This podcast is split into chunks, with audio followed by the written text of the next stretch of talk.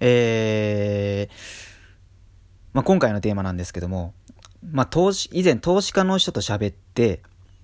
まあ、なんかお話しする機会があったんで、その人と喋ってたんですけども、まあ、なんか、その投資家さんの話よりも、むしろなんか逆に顔にすごい興味があって、ちょっとそこに意識を取られてしまって、結局何喋ったか覚えてないっていう話なんですけども、まあなんか、まあよく新宿の、ね、飲み屋さんによく行くんですけども、なんかそこでまあ投資家さん、ある男性の投資家、投資家、投資やってるっていう人と出会いまして、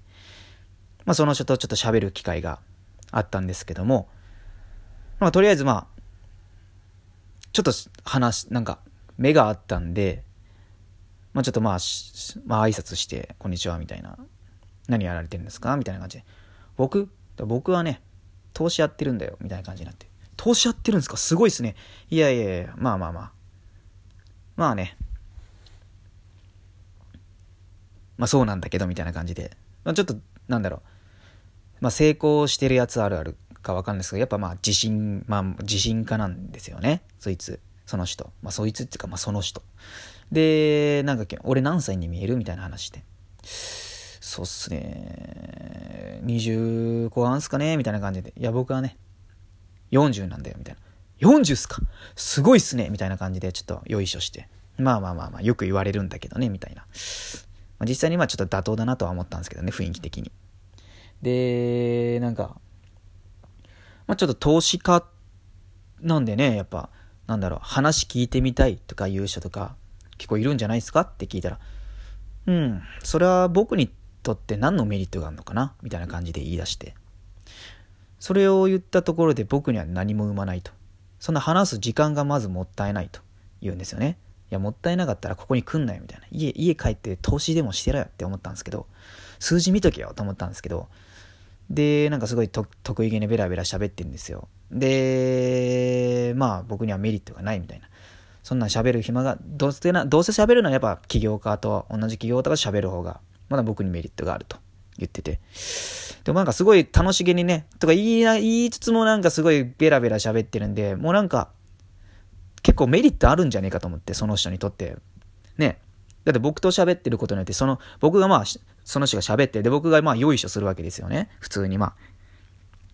あ、すごいっすねみたいな。で、それでいつもその人、なんかちょっと嬉しそうに笑ってるんで、その時点でもうなんか、なんかその人の自己権欲満たしてるんで、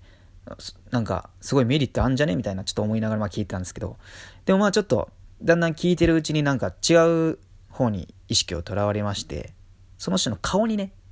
ちょっと意識を向いちゃって、全然話が入ってこなかったんですけども、なんだろう。その人、なんか、ちょっと見て、あれ？ちょっとなんか、初め、最初出会った時からちょっと違和感があったんですよ、その人に対して。で、まあでもちょっと違うかなと思って、でもそういう人もいるんだろうなと思ったんですけど、やっぱでもこの人なと思って顔見て、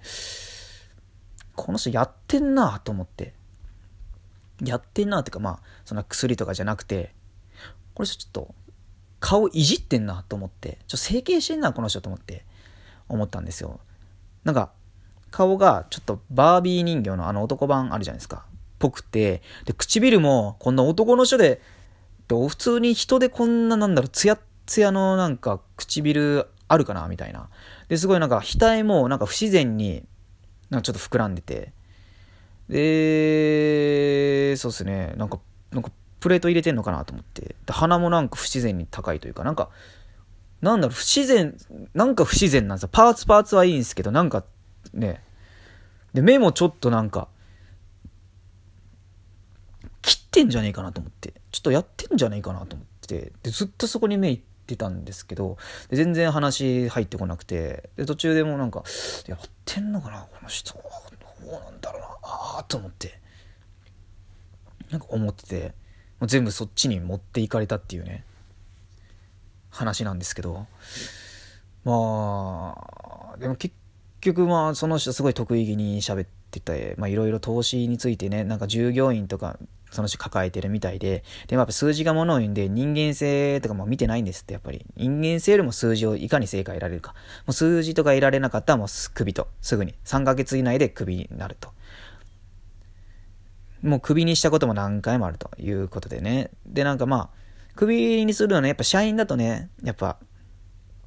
難しいんで、最初は契約で雇って、で、まあその人が数字を3ヶ月以上残し続けたら、まあ正社員にするっていう感じでやってるみたいなんですけども、3ヶ月以内に、まあ数字を残せなかったらその人はクビだというので、それでまあなんか従業員簡単にクビにできるようにしていると感じなんですけども、まあ、やっぱそんだけお金があったらね、まあ、一つや二ついじっててもおかしくないんじゃないかなって僕は思います。僕も多分ね、投資、まあやらないですけども、多分成功はできるか。多分成功というかまあ、なんだろう、とりあえず経済の勉強まずね、当たり前なんですけども、それをね、勉強しないといけないんで、まあそういうすんのめんどくさいなと思ったんで、まあやらないんですけども。でももしやって成功してお金があったら、まあちょっと僕一つや二ついじってんじゃないかな、僕もって思ってますね。はい。まあなんか、ね、そういうね、結構ハプニング、飲み屋さんとかね、いろんなところに、特に新宿なんてね、行くと、まあ、いろいろアップニングとかあるんですけども、まあ、投資家とか、まあ、起業をやってますとか、起業を目指しますっていう人とかもね、いろいろ、いるんでね。まあ、たまに、たまに、本当にごくたまに出会ったりするんでね。まあ、結構面白いんでね、いいんじゃないかなと僕は思っています。あと、たまにね、ちょっと、なんだろう、僕は連絡先とか、まあ男の人とか、まあ交換したりするんですけども、こういうなんかいろいろやってますみたいな。でも僕、ホームパーティーとか今度あるんで来ないっていう人に対しては僕 LINE 後でブロックするんですよ。なんでかって言ったら、ちょっといろいろね、まあ引っかかりすぎたというか、なんか結構、ホームパーティーあるんで来ないみたいな、フットサル大会あるから来へんみたいな感じで言われて、ついていったら結構ネットビジネスの勧誘だったりとか、そういうのがあるんで、ああ、もうなんかもうめんどくせえなと思って、なんかもうこれでこれだったらホームパーティー開くから来ないとかいうやつでも全部ブッチしてやろうと思って。なんか起業家さんね、なんか僕企業を目指してるんだけど、今度師匠の起業家、僕が師匠としてる起業家さんがいるんで、なんか今度話聞きに来ないみたいな感じで言われたりとかもしてたんですけども、なんかよくそういう人に声かけられやすいんですけども、なんか投資やってますか、なんか起業家さん、起業やってますみたいなね。話しかけられやすいんですけども、なんかまあめんどくせえよなと思って、そういうのはいいわみたいな、ネットビジネスはみたいなね。なんか成功別になんか、その人たちは、その人たちがなんかネットビジネスやってる人たちって他にやりたいことがあるんですよね、なんか。自分の自由な時間が欲しいからネットビジネスをなんかやってるんだ、みたいな感じで言ってるんですけど、そのネットビジネスにのめり込む時間があるんだったら自分の時間にのめり込む時間あるんじゃねえのって僕は思ってるんで、ね、その同じ志でやってたやつがね、そのなんか自分、なんだろう、その人がネットビジネスにのめり込んでる間、もう他に真面目に、真面目っていうかわかんないですけども、ちゃんと自分、ちゃんとでもないんかわかんないですけども、まあ、自分のやりたいことだけを突き詰めてね、空いた時間の合間を縫って自分の時間をぬ作って、自分のやりたいことだけをやってる人の方がね、僕はそっちの方が近道なんじゃないかなと思っています。人生は遠回りが大事だって言ってるんですけどね、それ遠回りっていうよりもなんかもうね、違う道進んでんじゃねえのみたいな感じなんで、ネットビジネスは僕は、まあ、ネットビジネスがしたくてやってるんだと、ネットビジネスが夢なんだと思ってやってるんだってややればいいと思うんですけど、他にやりたいことがあるからネットビジネスしてるんだはちょっとなんか意味わかんねえなと、僕は理解できねえと思います。はい。ということで今回はこれで終わりたいと思います。まあ、人との出会いはね、大事なんでね。まあ、その人はね、その投資家さんとは別に LINE 交換はしないんですけども。まあ、また機会があれば。っていうかまあ、ぶっちゃけ僕もね、投資の話聞いて、その人がね、なんか、なんだろう、起業家目指してる人とか、別に一般の人、人間と喋って僕に何のメリットがあるんだっていうのと同じで、別に投資とかそんなね、興味ないんで、投資家と喋って何のメリットがあるんだっていうのは僕もそう、同じ意見なんですけども。